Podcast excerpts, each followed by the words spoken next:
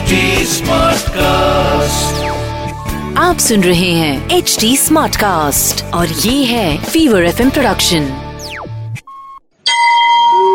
તમે સાંભળી રહ્યા છો વ્રત કથાઓ આરજે નિશિતા સાથે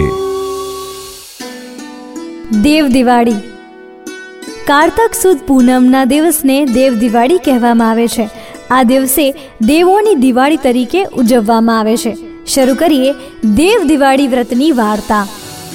ત્રિપુરાસુર નામનો એક રાક્ષસ હતો. આ રાક્ષસે તપ કરીને એવું વરદાન મેળવ્યું હતું કે મારું દેવ, દાનવ, માનવ કે રોગથી મૃત્યુ થાય જ નહીં. વરદાન મળ્યા પછી તે ઘણો ઉત્પાદ કરવા લાગ્યો. તે દેવો, ગાંધર્વો અને માનવોને ત્રાસ આપવા લાગ્યો.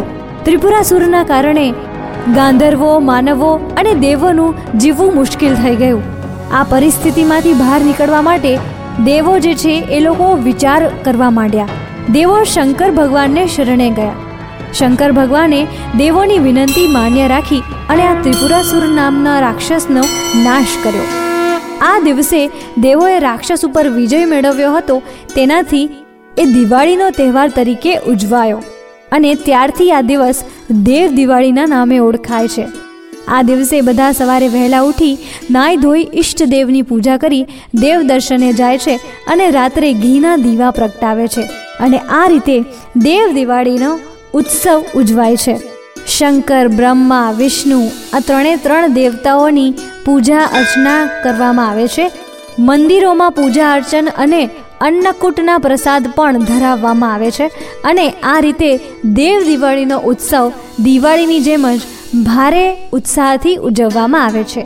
જેમ શંકર ભગવાને ત્રિપુરાસુર નામના રાક્ષસને મારી અને દેવોને આ પરિસ્થિતિમાંથી મુક્ત કર્યા એવી જ રીતના કોઈ પણ પ્રકારની આવી પરિસ્થિતિ હોય જ્યાં આગળ શત્રુ કોઈ પણ વ્યક્તિને હેરાન કરતો હોય તો એમને પણ આ જ રીતના આશીર્વાદ આપે એવી પ્રાર્થના સાથે અસ્તુ. અસ્તુ આવી જ બીજી વ્રત કથાઓ તમે સાંભળી શકશો એચટી smartcast.com પર અને બીજા લીડિંગ ઓડિયો પ્લેટફોર્મ્સ પર. ફીવર એફએમ ઓફિશિયલના નામથી તમે અમને સોશિયલ મીડિયા પર પણ મળી શકશો. ઇન્સ્ટાગ્રામ ફેસબુક અને ટ્વિટર પર મારી સાથે ટચમાં રહેવા માટે આરજે નિશિતા નામથી સર્ચ કરજો. For more podcast log on to HT smartcast.com ઓર સુનો નયે નજરિયે સે. તમે સાંભળી રહ્યા છો વ્રત કથાઓ. આરજે નિશિતા સાથે आप सुन रहे हैं एच डी स्मार्ट कास्ट और ये था Fever FM production HD Smartcast.